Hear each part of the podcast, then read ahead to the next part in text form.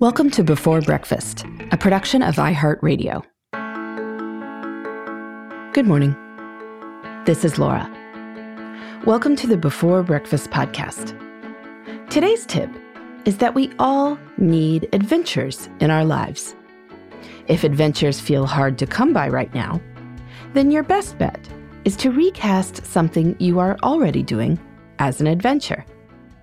Doing so can change the experience entirely. For the past year, I've been researching how time management advice plays out in real life for my next book, Tranquility by Tuesday. One of my rules is to plan in one big adventure and one little adventure per week. The big adventure might be something taking half a weekend day. The little adventure could just be an hour or so, but it needs to be something memorable. Of course, over the last year, having adventures big and small has proved challenging for many people. Travel has been restricted. Many places where one might have an adventure, such as an amusement park or museums, have been closed.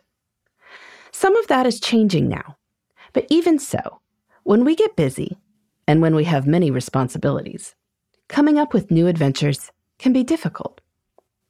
But don't worry, life itself can be an adventure. And one of the best ways to deepen memories is to look for ways to make normal activities a little more exciting. Let's say you need groceries. Who doesn't? You could do your normal shopping, but add on a stop to a farmer's market where you've never been before. Or try a specialty or international grocery store and score some items that are completely new to you. You might have a friend join you on a grocery store trip and turn it into a social experience. Or try a family grocery store competition. If there are four of you, you form two teams and split the list. Who can finish first?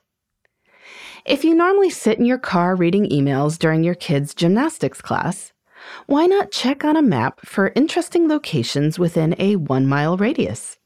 You could drive there window shop at a yarn or aquarium store, or go for a walk in a park and see a public art installation. You're basically still shuttling your kid around, but now this task has become an adventure. Don't worry about the email. It will still be there. Trust me, it is always there. Even if you aren't leaving the house, there might be ways to recast normal activities as adventures. Have a picnic breakfast. If you're supervising kids, as you always do, build a fort in the backyard. Turn family cleanup time into a relay race. The point is to turn something you would be doing anyway into an adventure. You figure out what would make the experience more memorable.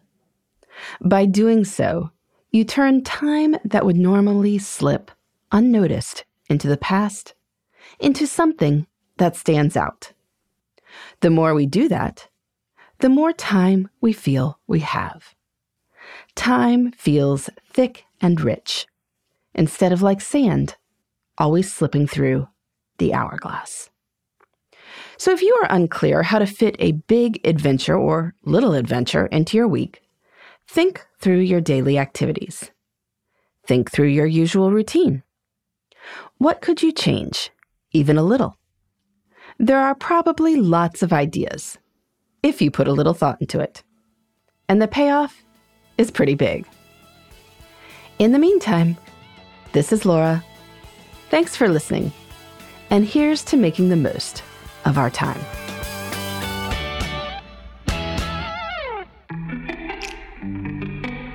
Hey, everybody. I'd love to hear from you. You can send me your tips, your questions, or anything else. Just connect with me on Twitter, Facebook, and Instagram at Before Breakfast Pod. That's B E, the number four, then breakfast, P O D. You can also shoot me an email at beforebreakfastpodcast at iheartmedia.com. That before breakfast is spelled out with all the letters. Thanks so much. I look forward to staying in touch.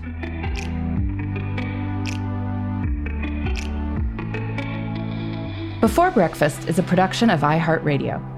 For more podcasts from iHeartRadio, visit the iHeartRadio app, Apple Podcasts, or wherever you listen to your favorite shows.